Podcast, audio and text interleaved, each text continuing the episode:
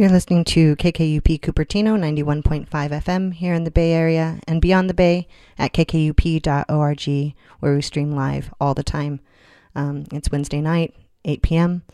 You must be listening to Poetry Radio. This is Out of Our Minds here on K K U P. I'm your host, Rochelle Escamilla, a k a. Poetita. I've got a really great show for you tonight. Um, I was able to interview, actually I was able to go into the house of Toy Derricotte, one of the most amazing Uh, American poets. She invited me to her apartment along with um, my very good friend and fellow uh, colleague from University of Pittsburgh, uh, Naomi Edwards, and we had a really intimate sit down with uh, Toy, where we read poems to each other and uh, and had some interesting conversations. Hopefully you'll enjoy. So I'll be back with the show with Toy Derricotte here in a moment, but first I'm going to play some music. I'm going to play you a song called Yo Quiero Trabajar, and it's by La Dame Blanche. And I just want to give a shout out to all the workers out there, uh, out in Watsonville. I see you out there working in the fields, picking the strawberries, running back with the cajas in your hands. All the, man, all you guys working out there, this is for you.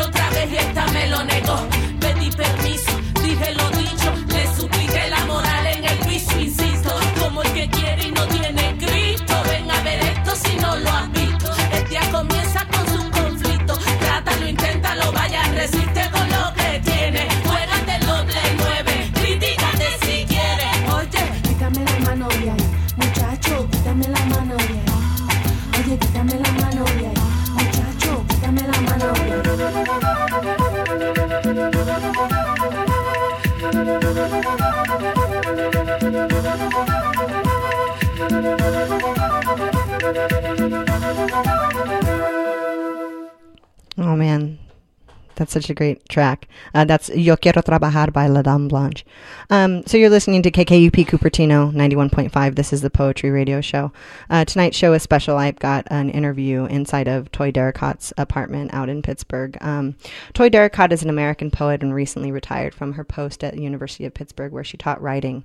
Toy won a two thousand twelve Penn Award for Poetry and is a co-founder uh, with as, and is the co-founder with Cornelius Eady of Cave Canem Foundation, a summer workshop for African American poets.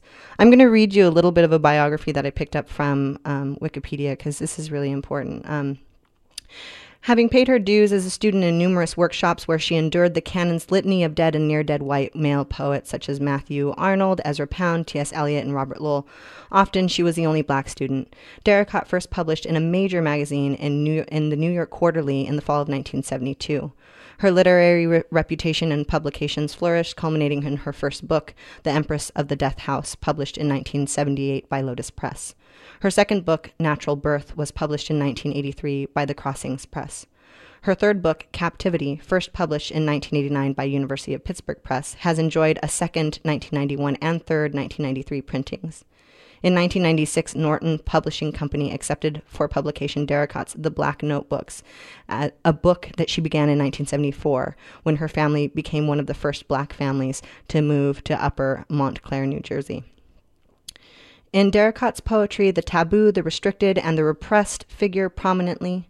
They're often the catalysts that prompt her to write, to confess the painful, often stylistically compared to conf- confessional poets like Sylvia Plath and Anne Sexton. Derricotte is opting for candor over decorum. She wants her work to be a wedge in the world, as what is real and not what people want to hear. In two thousand twelve, Derricotte was elected the Chancellor of the Academy of American Poets. Um, and I had the privilege of having her as a teacher. She was amazing, and she guided me in a lot of ways, having herself been one of the first uh, black students in mostly white classrooms. It was easy to talk to her about the struggles that I was having um, in the academy. Um, the other poet in the interview is Naomi Edwards. And Naomi Edwards is a Western Pennsylvania girl, uh, but she is pretty great. She holds degrees from the School of of the Art Institute of Chicago and University of Pittsburgh. That's where I met her at Pitt. We were working together. We were poets in the same um, class.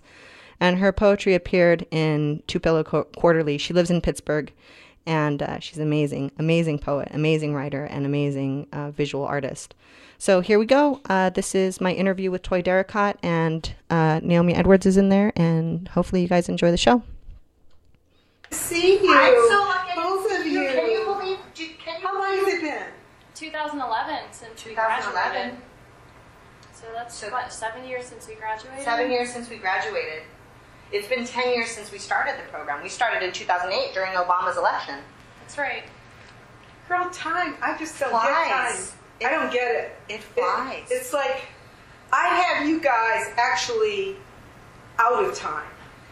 I don't have you in, in, in uh, time. When you're telling me about Obama and everything, I, it doesn't. It still it's, doesn't make sense to me. I just have you in out some of other time. Space. Yeah, and it's the space for the writers that, you know, I really loved in the program. That's my baby. Pamela, you should know about her. She's amazing. She's a nurse now. She went back to school to become a nurse. I did. I still do poetry, but I needed a reliable day-to-day. You're a nurse.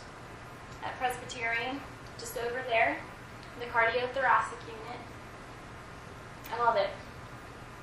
It's a good balance, because I can still work on, you know, my creative stuff, but I have a way to kind of balance it out. And you're in, like, surgery or no? You're in... I take care of patients before and after. Um, usually the patients I have are getting, like, a bypass or a valve replacement or something. Um, and they usually do end up, they end up getting surgery. So we get them before. Uh, we get patients with vascular heart failure issues. I like it. Wonderful. You know, because let's face it, the pressure to, to, to get a job teaching, and then the security, I mean, it, there's so many issues. I got too frustrated with that process. Um, and why, you know, you wait your whole life to figure it out. No. Get a job. Yeah, I needed that, um, how am I going to pay my rent, just taken care of. So I wanted something secure. These, these colleges and the way they treat adjuncts, there's no security. She was a really inspiration for me because when I was pregnant with my baby, um, well, before I got pregnant with my baby, a lot of things fell apart. I, I kept teaching. I did move to China, you know, to start up the creative writing program in China, and then I came back to the U S quickly because my mom got sick and my family needed me. So I had to break my contract in China, and I didn't have a job in the U S to, like, come into, so I came back and fell through, of course, as, as people from poverty and stuff usually do, which I'm learning now, years later. But I didn't know how I was going to make money. I didn't know how I was going to survive because I couldn't do community college anymore. It's just not, it's not possible. You can't write. You can't be a writer and be a community college teacher. And so I was... It, it, it's worse maybe than a, being a waitress. Yeah.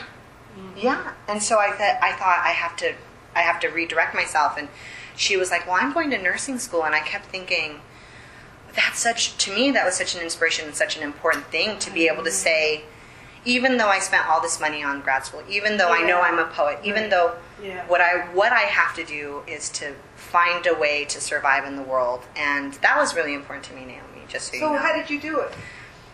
I said, it everything, all academia. I turned down all teaching jobs, and I oh. and I started. Uh, I started my own wedding business, so I started officiating weddings. Yeah, writing people's ceremonies. I still do it on the side, and then I was doing uh, freelance writing. I was doing website, social media. And I had the radio show, the poetry radio show. I still ha- had that. So that was my one poetry thing that I did every week over and over again. And then I had my baby, and I got a call. I went to see Alan Saldowski at, at San Jose State. And I said, oh, Alan, I'm never going to teach again. I'm never going to do academia again. Like, this is just not, it's not going to happen for me. And he says, you're going to get hunt- headhunted. And I said, you're crazy. Alan, you're crazy. I got headhunted. What? Someone called me on a Sunday night, and they're like, are you Rochelle Escamilla? I said, yeah. Do you live in, you know, the Monterey Bay area? I said, yeah. They said, uh, we had a poetry teacher fall out, and we need a teacher to teach on Wednesday night. Will you come and interview tomorrow morning? It's like... Oh, that is wild. I turned to my husband, and I was like, oh, I know I said I was never going to do academia again. But, where, where is it? Uh, C S U Monterey Bay. And and I said, well, we ha-. he's like, well, we have four dollars in our bank account, so what are you going to do? And I said, well, I guess I'm going to go. I took my baby to the interview. My baby had to go with me because I didn't have a babysitter. She's four months old, strolling her in the stroller, sitting there while I'm interviewing. And and I started teaching. That was last last semester, Wednesday nights. And and it's a real gig. It's a real gig. It's creative writing and social I, action. I know. That's yeah. a great program. Yeah. I, uh, I went there... Um, I would say, uh, oh man, was it fifteen years ago, twenty years ago? How, how old is the program? Uh, nineteen ninety-six. Yeah. yeah uh, I went there, and honest to God, with the way those kids, those young people talked, I thought I was at Yale in a seminar. I swear. Yeah. They were like smart and really uh, interested, and you know, they really, you know, the quality of the conversation I thought was Uh, really superior. Well, there it's a it's a it's a Latino serving institution. A lot of the students are first generation college students, but I think it's because they're part of the struggle, Toy. Like they yeah, they're part of the what, struggle. That's what I'm thinking. That they're learning, you know, through their bodies and yeah. every, uh, everything. I really uh, felt that the way they um, put together that program. They really were thinking about humanitarian goals. And uh, I, I think it was even in terms of faculty yeah. that they were really thinking about, you know, that's a marvelous program. And I think uh, I they wanted me to come out, actually, and, and be on a panel with them at A W P with Deb. And but um, it's hard. It's hard. It's hard to make it in the world as a poet and to yeah. and to go to re- like I get called to go to readings in San Francisco. We live about three hours away, and I'm like, we got to make sure we have money in the bank account. We got to make sure you we line everything up. Sometimes. Yeah, I got to call off work. It's like an overnight, maybe. Yeah. So the scene is happening in California. It has been for a long time, but it's starting to turn a little more, it's a little more brown, so finally. A little more what? Brown. As, as like a... Well, he was saying, he said, you know, I, he said, in order for anything to really change, there's going to have to be such pain. Yeah. And... Suffering. Um, suffering. And unfortunately, it's going to be people in poverty and people on the bottom. You know, I, I, I have the other end, so I... I was reading, I've been reading a book by Angela Davis called Freedom is a Constant Struggle, and she talks about um, this need for us to reject individualism and look at things in a very collective way, that all of our struggles, progressive, race, uh, poverty, any of the environmental, any of the struggles have to be considerate of um, the community. And one of the things I'm noticing is that even as we move forward in environmental changes, oftentimes the people who are poor are not considered, the, the impact on the poor is not considered in the movement towards environmental justice. And so it's this privilege, even environment, even even in the, this thing where we're trying to save these trees, the the consideration of the people on the bottom is never even part of the conversation.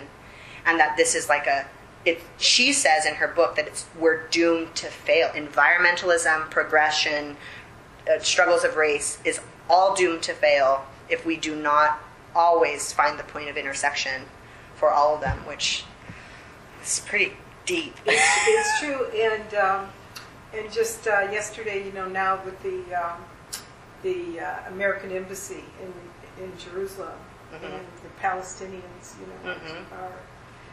You know, and they have nothing. I mean, nothing. if if, if uh, I have a, a friend who um, who uh, uh, went there and, and stayed for a while, and uh, she described the, the life of the Palestinians, you know, and, and how how they're treated, and and they have, they have nothing, nothing. Yeah, and, nothing. Um, so there's looks like you know there, fifty-five were killed yesterday. Jeez.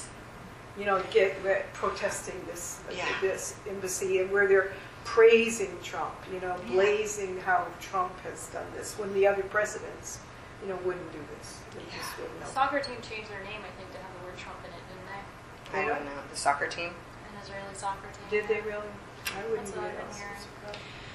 It's yeah, it's it's a problem. I mean, these things are they're really impactful. I was just talking to Naomi about the big plastic bag ban in California, which felt on the surface like a success for environmentalism, but then the trickle down of it was that there was no incentivizing the people who are very poor, who who mm-hmm. don't have, mm-hmm. who've never even seen a canvas bag, don't even know what a canvas bag look, can't even afford a canvas mm-hmm. bag. Mm-hmm.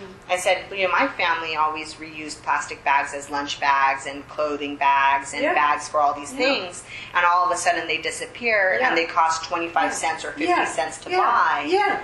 And yeah. so all of a sudden this environmental change impacts people in poverty on a level that nobody on the top would have ever imagined, because they don't even see us. We're not even seen. We're the unseen masses, right? And so that's the kind of thing that's really terrifying to me as we move forward. You know, in uh, in certain countries, uh, too, I, when I was in Africa, and I'm sure in Haiti and uh, uh, South American countries, where they make things out of plastic bags. Yeah. You know, yeah. that you, it's a really...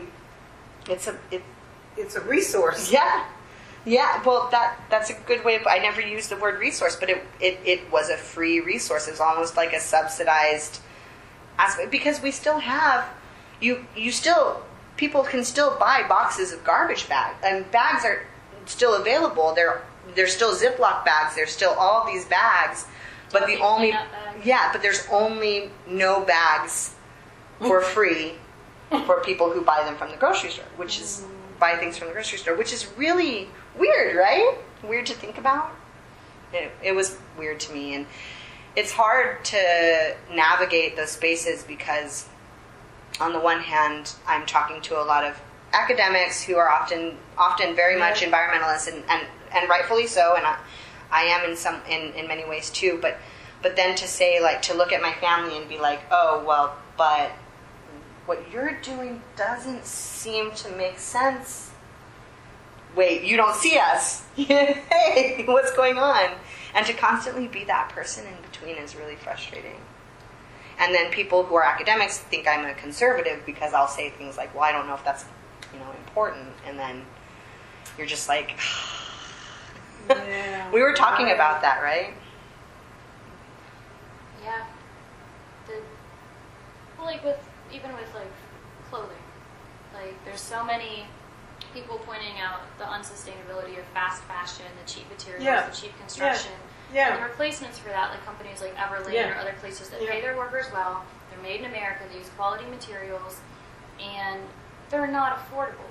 No. And they're not even affordable for me, and I have a decent job. Yeah. There's no way, but the way they talk about it is you can make an investment in a pair of pants that will yeah. last for years and not kill the planet if you're a good person who's good, who's morally good. Or if you're a bad person, a dirty, poor person, you'll keep buying cheap, disposable clothes at Walmart, at wherever, at Target, mm-hmm. and, you know, do your part to kill the planet. But you could choose to make an investment instead, and never thinking that somebody doesn't necessarily have one hundred dollars or one hundred fifty dollars or two hundred dollars this week to spend on one pair of pants right. just because it'll last them five or ten years. That's right. There's just so much ignorance in that, so much, and I think it's willful. Because like, yeah. it's not that hard to wrap your head around the fact that to have enough money to plan to make more environmentally conscious choices is a luxury. It is a great luxury. You know, uh, my family, as a matter of fact, when uh, I was th I was saying that everybody needs therapy, everybody needs to go to therapy. You know, like emotions are a luxury. You know? Oh yeah. Like we don't have time to be thinking about thinking about all that. Yeah. Mm-hmm. You got to work two jobs, cook for kids, survive, survive. Yeah. I was talking about that, like Maslow's hierarchy. That um, I feel like so much of the talk in the liberal academic, um, upper middle class talk is around like the very tippy top, the self-actualization. Like, who am I? What's my identity? How am I processing yeah. my past? Right. Am I going to therapy? Right. As if those things have really, really high stakes. But to get to that point where you can go to therapy and talk about your feelings about your childhood, you gotta hit all those other levels. Like, if the basics are like food and shelter and not being killed. Yeah. Like human companionship that's not and then too, And then I hate to say it, but when you have that generation, that mm-hmm. first generation, sometimes it takes what? another two generations to. And, and now it looks like. It, it, it just looks like it, it, it's it's going down. I don't know. And, you know, I mean, the three of us in this room are like, we're at that point where we get to think about things like our emotions yeah. and therapy. And it's yeah. it's beautiful for us and important. Yeah. And I used to feel guilty about it, but now I think our position is, is I, at least I try and teach this to my students, which is like, your position, once you have seen it, is to remember the people behind you first, before you look to the people in front of you. Like, you have to remember that you're the bridge, because someone told me recently... That's always true.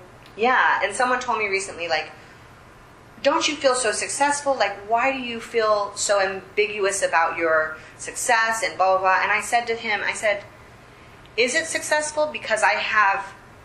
you know, twenty-five aunts and uncles. We're Mexican. We have a big old friggin' family.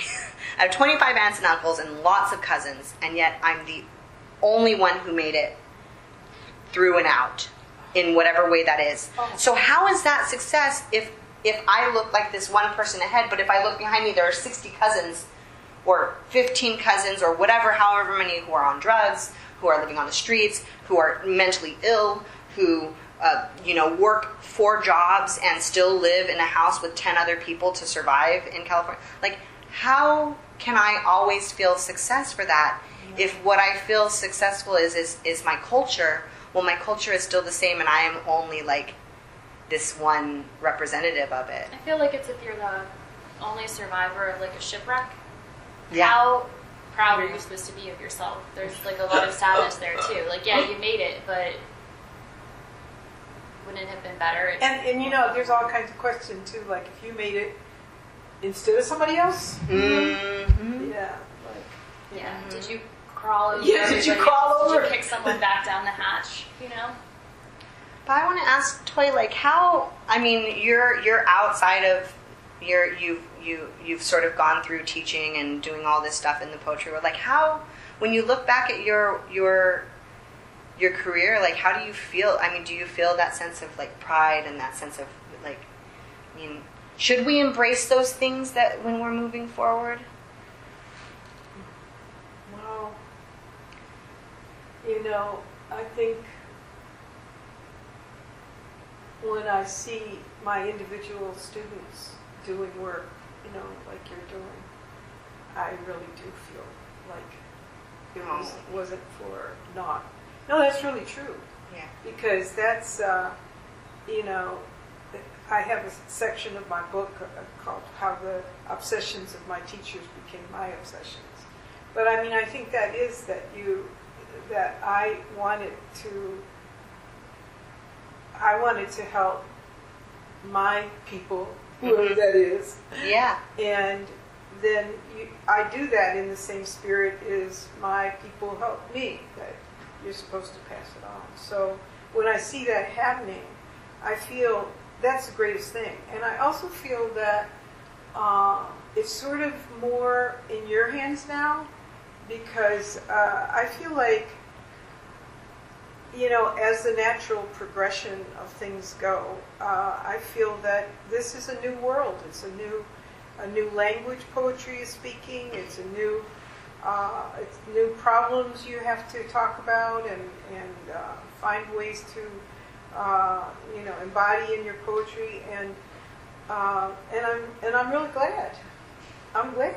Me too. So that, you know, fortunately, I really was able to do the thing that I loved the most, which was write poetry and and uh, and be with other poets. I've mm-hmm. been very, very lucky because poets poets are my community. Mm. You know, that's my heaven. Mm. And uh, and listening to poems is my heaven. Mm. So I've been very lucky. You know, I, I feel like, uh, you know, maybe some of the ways I got kicked around, you know, mm-hmm. the universe said, well, let me give you... Let me give you a break. Let me give you a break here. Yeah, that's what I feel. You know, you feel that too? Yeah, I do. Mm-hmm. I mean, I mean, you can't, it's not really true, because but, then everybody would get a break. Yeah, but still... I feel just, pretty lucky. I, I do feel lucky. I do feel I mean, especially, like, I think about, uh, we were just talking ab about, we were walking around to our old apartment building up the street and saying how, like, we go back to these places and say, did this happen? Oh. Did we live here? Did we do that? Oh. And recently I was talking to someone and I said, oh. they said, well, like, when did you start working? What was your first job? I said, oh, well, I worked in the fields when I was ten. Oh. And then every summer. And then I used to clean houses with my mom. My mom would take me out of school and clean houses. And they're like, really? And I'm like, yeah, it was the nineteen eighties. I guess it wasn't that long ago, but, and it feels like it was a whole lifetime ago that I was a seven-year-old kid wiping up, you know, people's tables and stuff. And it feels like it, it didn't exist for me because of where I am now. And I just, it's... I don't know. Well, part of your job, part of your job, this is from your old teacher who, you know, wants you to write about it, your own experience. Part of your job is to get to the place where you remember what it felt like to do that and write about it. Because it's in your body. Mm-hmm. And, you know, you're so busy and you need to get away from it. And all of that happens for years. But at some point, you know, you'll, you'll start to remember again. And there's a lot to be said about that because still, you know, those poems still haven't been written. No, they haven't. That poem about the little seven-year-old going to clean house with her mom, I don't think I've read that poem. No. No, it hasn't been written. You know, and part of it was because I feel I felt like, not under your direction at Pitt or anywhere, but I felt I feel like the landscape of poetry today asks us to be separated. Yeah, no, but we had, but we had this conversation years ago. Yeah, you're right. And so it's... Uh, it asks us to be like separated from yeah. the self and separated yeah. from the romantic and yeah. separated from... Yeah, yeah. And but it, does, but it doesn't... And what you've been doing, uh, as, as I understand it, is to... Because partly what our jobs are as poets is translation. You know, so I see you as, you know, sort of one foot in both worlds and sort of figuring out how to translate take, that. Yeah, take, translate that. And, uh, you know, and it's too bad, you know, that... It, that it feels like I can't. You, you, yeah, it, it, that it's so hard because you can, but it's too bad that it's just hard. Yeah. And yet, I think too that part of the uh, gift of it is that it does make you, uh, it does create that kind of hardship that produces good work. Good work. I mean, I, when I think about that with the Black Notebooks, you know, that all the time I was trying to translate this personal experience through the consciousness of the people who were going to read it and, you know, how they were going to read what I was saying mm-hmm. and how to get them to read it, you know, without what I knew was going to be there to stop them from reading it.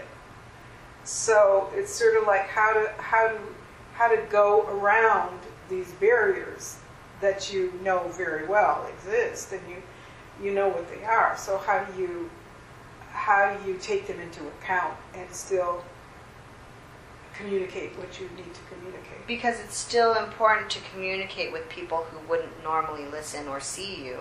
Yeah. Right? That's right. If you have a foot in both worlds, you're translating in multiple directions at once, which I think is hard. That's a very good point.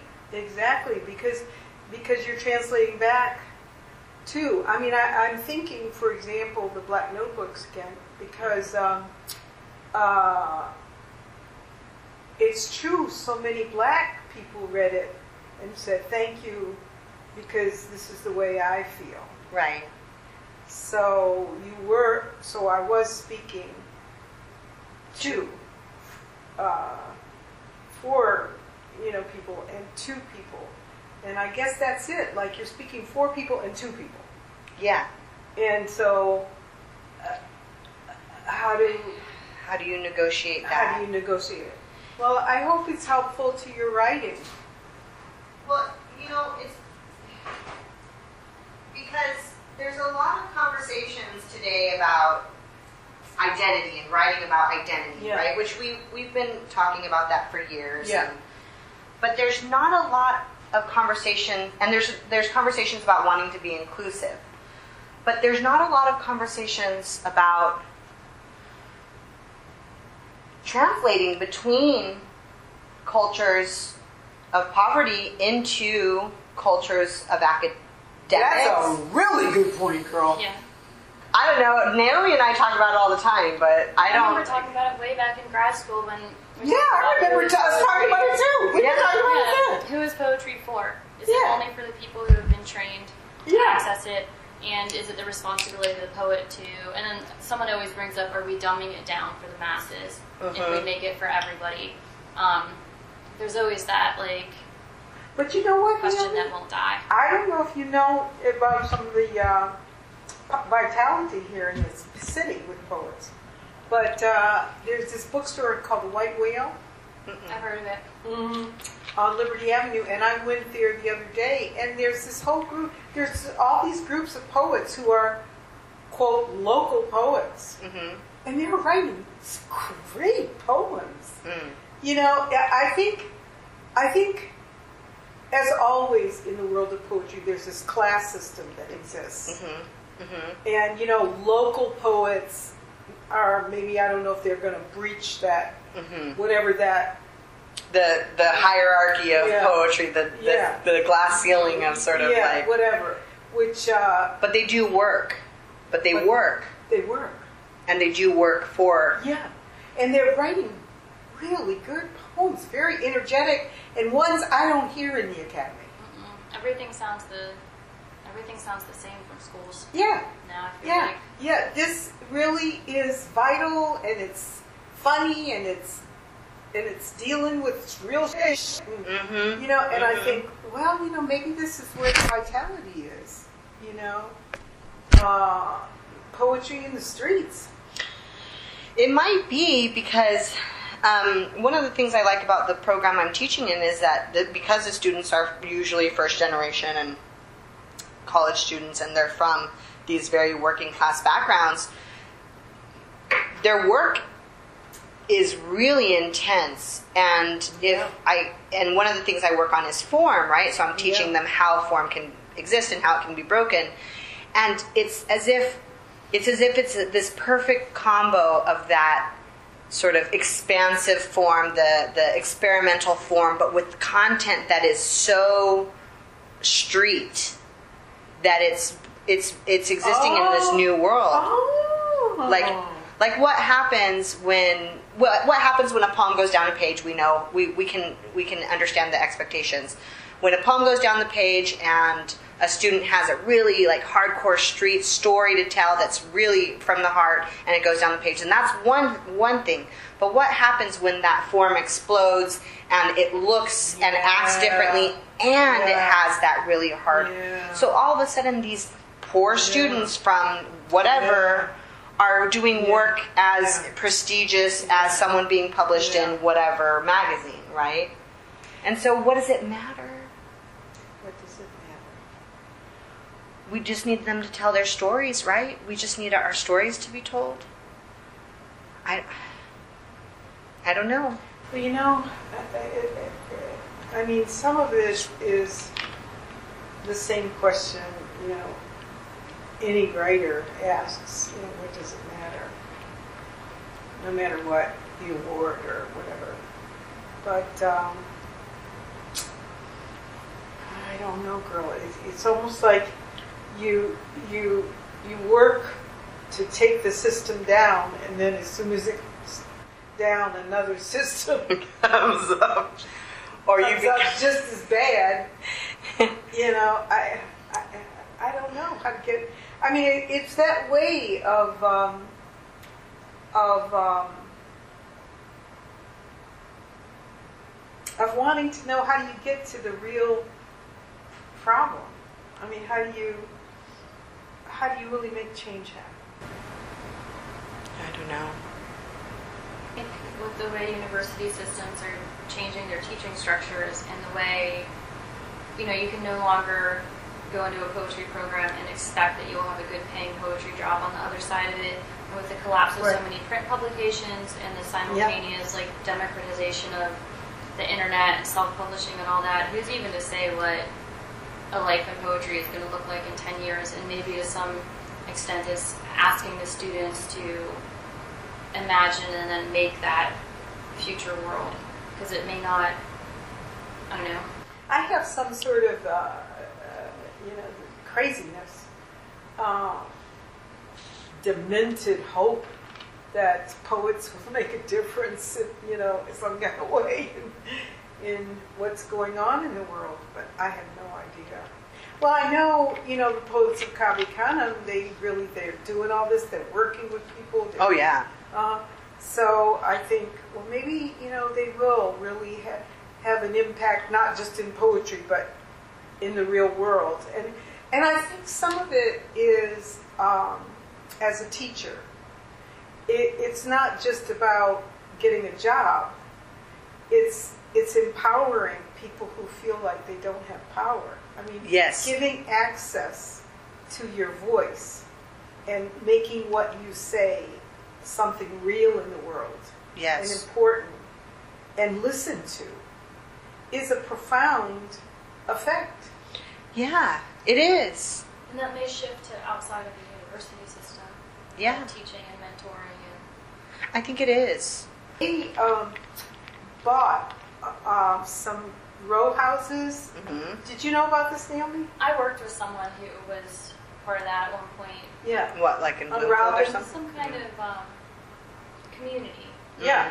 they brought they bought cheap row houses, like thirty-five thousand dollars or something, mm-hmm, mm-hmm. and uh, like about four or five poets, and then they um, made a garden that nice. the um, and they teach art there to the children in the neighborhood, and um, they have a program now where they even have paid teachers come in during the summer.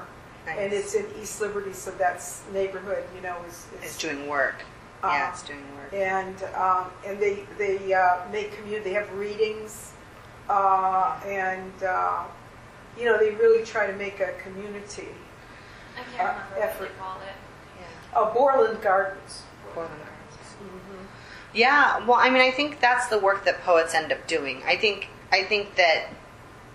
I guess it depends on whether you think someone is a poet by nature or if they're a poet by nurture or a little bit of both, but I think poets are naturally, we observe the world and we're sensitive to the world, at least I'd hope so. And if we're sensitive and we observe the world, then we can find spaces where, I'm hoping that we we can find spaces where we're needed. And that whatever expertise we have, even if it's just to show someone how to write their story, then then that does work in itself. And so poets are changing the world in some senses. Frustration is a really good motivator. Mm-hmm. Like feeling like you can't do what you need to do as an adjunct maybe, or yeah. on working only one versus five jobs. Well, they, they uh, in yeah. Pennsylvania, they uh, they had tried to change this law for adjuncts and it didn't work. Yeah. Yeah, we'll see what happens, how the landscape of academics moves forward. I mean, there's a lot of things that are happening that I'm seeing shifting in California, even at the university. Um, so who knows? And you're right. What, how, how are we to know what the landscape of poetry is going to look like in ten years? When we started the program, I mean, yeah. we didn't know that we were going to come out and have to be a nurse and I was going to have to be a wedding officiant. I remember talking to you about your school bills. And you saying, you know, like... I was the only one who didn't get funding. I remember. I was the only one. So I was working three jobs. Being a nanny, being a preschool teacher, and then doing whatever gigs I can find on the side. But, you know, that's been my whole life. So it's fine. Uh, this one great writer, Peter Nathaniel Millay, he told me, I wrote him this letter about being sad about not being a teacher, whatever. He said, you've had such a rough life that that, that you you are what poets dream of having. Ah! You have enough stuff to write about for the rest of your life. You don't even have to worry. You have, you have material. Yeah, you have material. So who's going to read me a poem? Oh, nice. I'm going to read two poems. Yes, you read... You, okay, I'm going to read this. You read one. More than two. You can read no, as I'm many read poems. Two, and then I'm going to listen to you. Okay.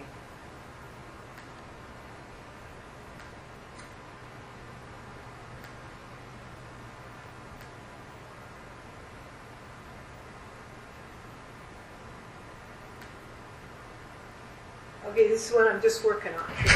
Ready? For Emily, the two of us writing in silence.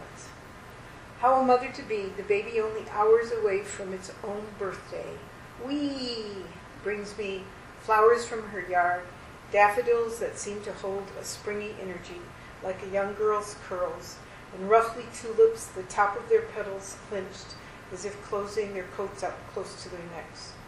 April is more than half gone, though outside the window flecks of snow fly like dandruff, light drifting and blowing, some overcome by their weight, drop, evaporating. Some make a soft woven blanket on the ground. I put a soft woven blanket on the ottoman, on which she raises her feet, and she has draped it over her legs the way you calm a horse. I wish I could have loved like this forever, the way this morning, perhaps because yesterday I ate nearly half, half a carrot cake, a ton of cream cheese icing, and this morning when I turn my head even slightly, something in my ear goes swish. And when I turn the other way, the other ear goes swish, so that I wonder if I'm, uh, if it is a warning, and I will suddenly drop dead from so much, from too much sugar.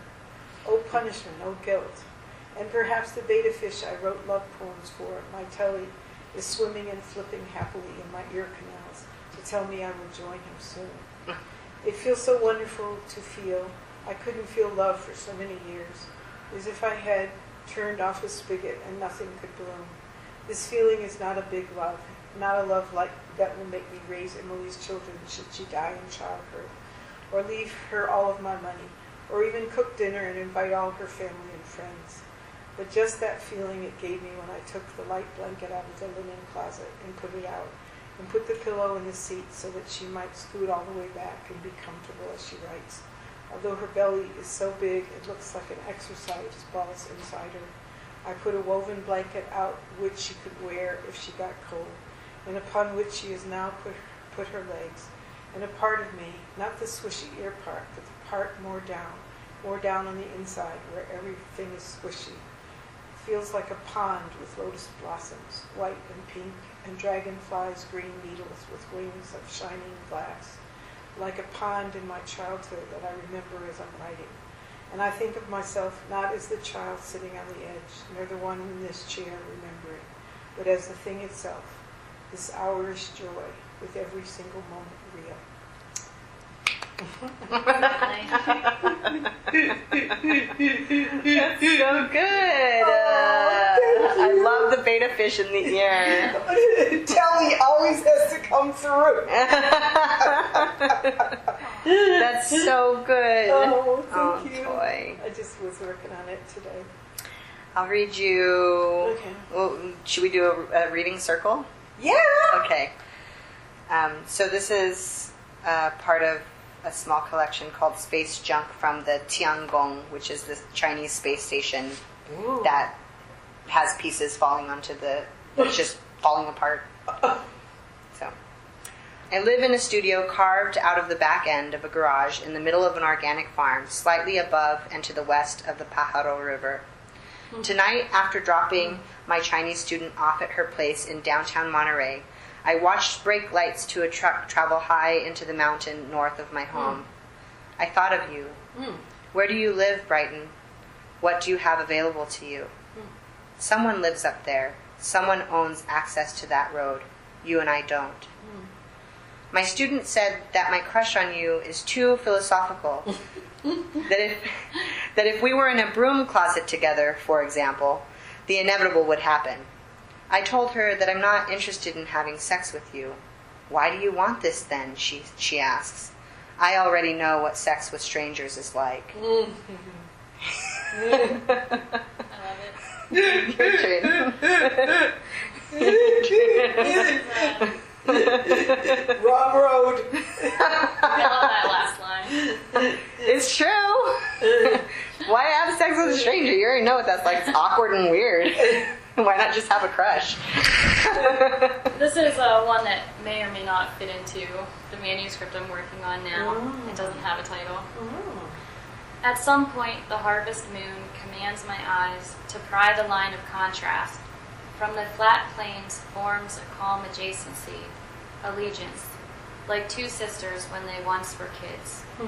At some point, sisters look like widows mm. when their faces see each other's at a mound of dirt. Mm. A worm spring, slush wells up, and is the leech that saps the strength beneath us. Two sisters can predict that their two parents, every brother, we will see their stillness lie and be absorbed. At some point, to some, a moon means girl, and conjures blood to mind, and a life that ebbs and processed with the full extent of things. Whatever. Mm. It's now October. The first smell of cardboard fires, prelude to the nights we lose it all and soon. Oh, ooh, ooh. Yeah. The blood moon? Yeah. I don't know. I like that. Toy, will you and read the last word was soon, right? Mm, like monsoon? Or, yeah, your wordplay. I forgot all your word. You forgot my wordplay. Let me see if I have... Do, do you want me to read one? Uh, I want you to read another, uh, at least two more. Okay. Yeah. Another one that's almost finished or one that's uh, like new? Whatever you want to read, Toy. Oh, no. Whatever you want to read. What are you? It's funny to remember how much who you are is determined by who you're with, who's in the room with you. Yeah, right. Like how shifting it Yeah, yeah. Well, and, and I wonder, does that happen to you as a white person? No, I guess not in the same way, but sometimes like what I sound like my class background might be. I know that there's times when I, you would not guess how many years I went to school for because I speak so incorrectly. Um, and sometimes I'll, like I let that really come out because I think it can put people at ease in certain situations. Yeah. And then other times I'm very conscious of not dropping any G's or whatever, and I don't want people to think I'm class. class. Or whatever. And so when I get really self-conscious about me like getting pulled over by cops or all this stuff, and my husband will remind me, he'll be like, yeah, but you just open your mouth and they don't mess with you anymore. You look a certain way, but when you open your mouth and you speak, because I have authority, because my voice is educated, then I'm left alone. So it's weird. You know, it's so interesting too. Like, um, like, do some people choose early not to do that? Because I know when I was in New Orleans teaching, my mother and her um, her sister, when they moved north, they didn't have any accent. Mm. Mm. They sounded just like white people. Mm-hmm, mm-hmm. But some people that stayed, black people who stayed in New Orleans, have a certain kind of twang speech, or yeah. speech. Yeah, okay. And it's beautiful. I love it. But it's very tellingly a certain class, a certain culture. And I, I, I so I wonder about that. And like these are the people who seem to me to want to stay with family. They they don't want to. Uh, move. They don't want to move. You know, it's interesting, as I get older, I sort of combine my speeches more. I don't get, I don't, I don't switch. Mm. I just sort of you make it all one language. Mm. Maybe it's because you, over time, you feel like you don't have to anymore. I don't want to. Because, yeah, oh, okay. Because you lose such richness when you take away that ability to talk black or whatever it is. Yeah. You know, um, you know, I guess we have to do as much as we can to be conscious. And Let me yeah. read you one more poem from that manuscript. Let's hope this one gets published someday. So, uh, this is Space Junk from Space Junk. Uh, Dear Brighton. I love that title. Space yeah. Junk from the Tiangong. Yeah, I know. It's a it's a good title. Is that and, the title of the book? Yeah. I love it. Yeah. So the first half is about me in China, and the second half is about me falling in love with a boy while I'm married, you know. So, um, Dear Brighton, it's four a m and I'm up. We live in a cloud of production, and your breath is product. Should I pay, love? Is this common ownership? Your body in my phone, my words in your mouth. If I had more to give, you'd own it. But three hundred fifty-seven dollars and a gig on Saturday isn't enough for our communal desires.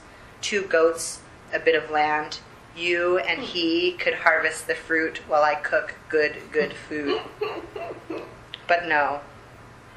I could build an entire empire for you, Brighton. Mm-hmm. Embody the fire of my foremothers and create a kingdom for you. But then, even our dreams are oppressive. Mm. Oh my. It's all right. It's all worked out. Yeah, and I love it. There's, uh, there's so many surprises in it.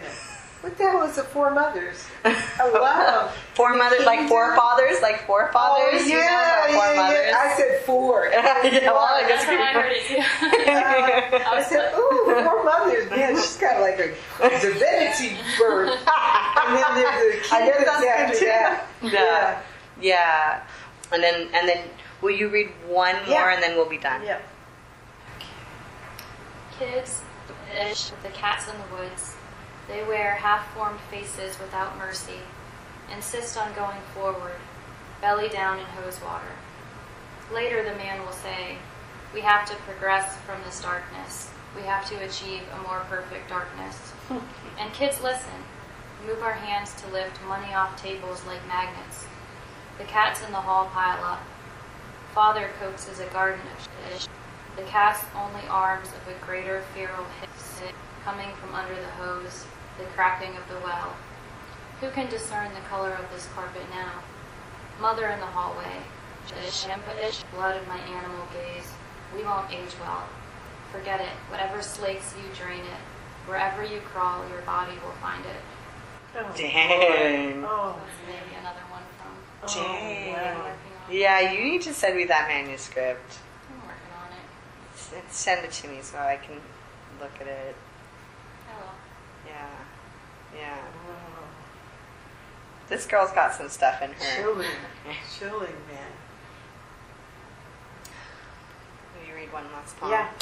Can I get The Weakness? Yeah, let me pull it out. I mean, you've probably read it a million times. Yeah. Let's see what I can. Okay. I would feel, I would feel incomplete if I didn't get you to read that poem. That time my grandmother dragged me through the perfume aisles at Saks. She held me up by my arm, hissing, "Stand up," through clenched teeth. Her eyes, bright as a dog's, cornered in the light. She said it over and over as if she were Jesus and I were dead. She had been solid as a tree, a fur around her neck, a light-skinned matron whose car was parked, who walked on swirling marble and passed through brass openings in nineteen forty-five. There was not even a black elevator operator at Saks. The saleswoman had brought velvet leggings to lace me in and cooed, as if in the service of all grandmothers. My grandmother had smiled, but not hungrily, not like my mother who hated them but wanted to please, and they had smiled back, as if they were wearing wooden collars. When my legs gave out, my grandmother dragged me up and held me like God holds saints by the roots of the hair. I begged her to believe I couldn't help it. Stumbling, her face white with sweat, she pushed me through the crowd, rushing away from those eyes that saw through her clothes, under her skin, all the way down to the transparent jeans, confessing. You're listening to K K U P Cupertino, ninety-one point five F M here in the Bay Area and beyond the Bay at K K U P dot org. That was Toy Derricotte and Naomi Edwards and myself um, in Toy's apartment in downtown, actually not in downtown, in Oakland, in, in Pittsburgh. Um, I'm so unbelievably fortunate to have recorded Toy's work, but also to have been her student and to be able to be so... Um, Uh, just get so much from her. Uh, so K K U P Cupertino ninety-one point five F M is non-commercial radio staffed completely by volunteers and supported one hundred percent by our listeners. We have provided an alternate source for music and information not readily available on other stations for over forty years. By maintaining a separation from corporate corporate backing, underwriting, or any other source of funding that might place demands on our programming, we're free to entertain and educate the listening community in a unique way. Every day we offer music ranging from comical to classical, reggae to barbershop, new age to oldies, and not to mention our amazing poetry radio show. If you find this station worth supporting, please become a member. You can do that online or you can give me a call here at the studio. The number is four oh eight, two six zero, two nine nine nine or eight three one, four eight zero, one nine nine nine. Uh, if you're listening online, you can click Become a Member and consider supporting K K U P. This weekend, we're going to have um, a psychedelic marathon. And, um, you know, if you listen in, there's going to be lots of psych psychedelic music. And then we'll see how it goes. And you can become a member this weekend. And there'll be uh, prizes and lots of other stuff available. So uh, thanks for listening. This has been Poetry Radio. I'm Poetita. I'm going to play you out with some music. And then you'll have some uh, more music and more amazing things here on K K U P. So keep listening. I'll be back on July fourth.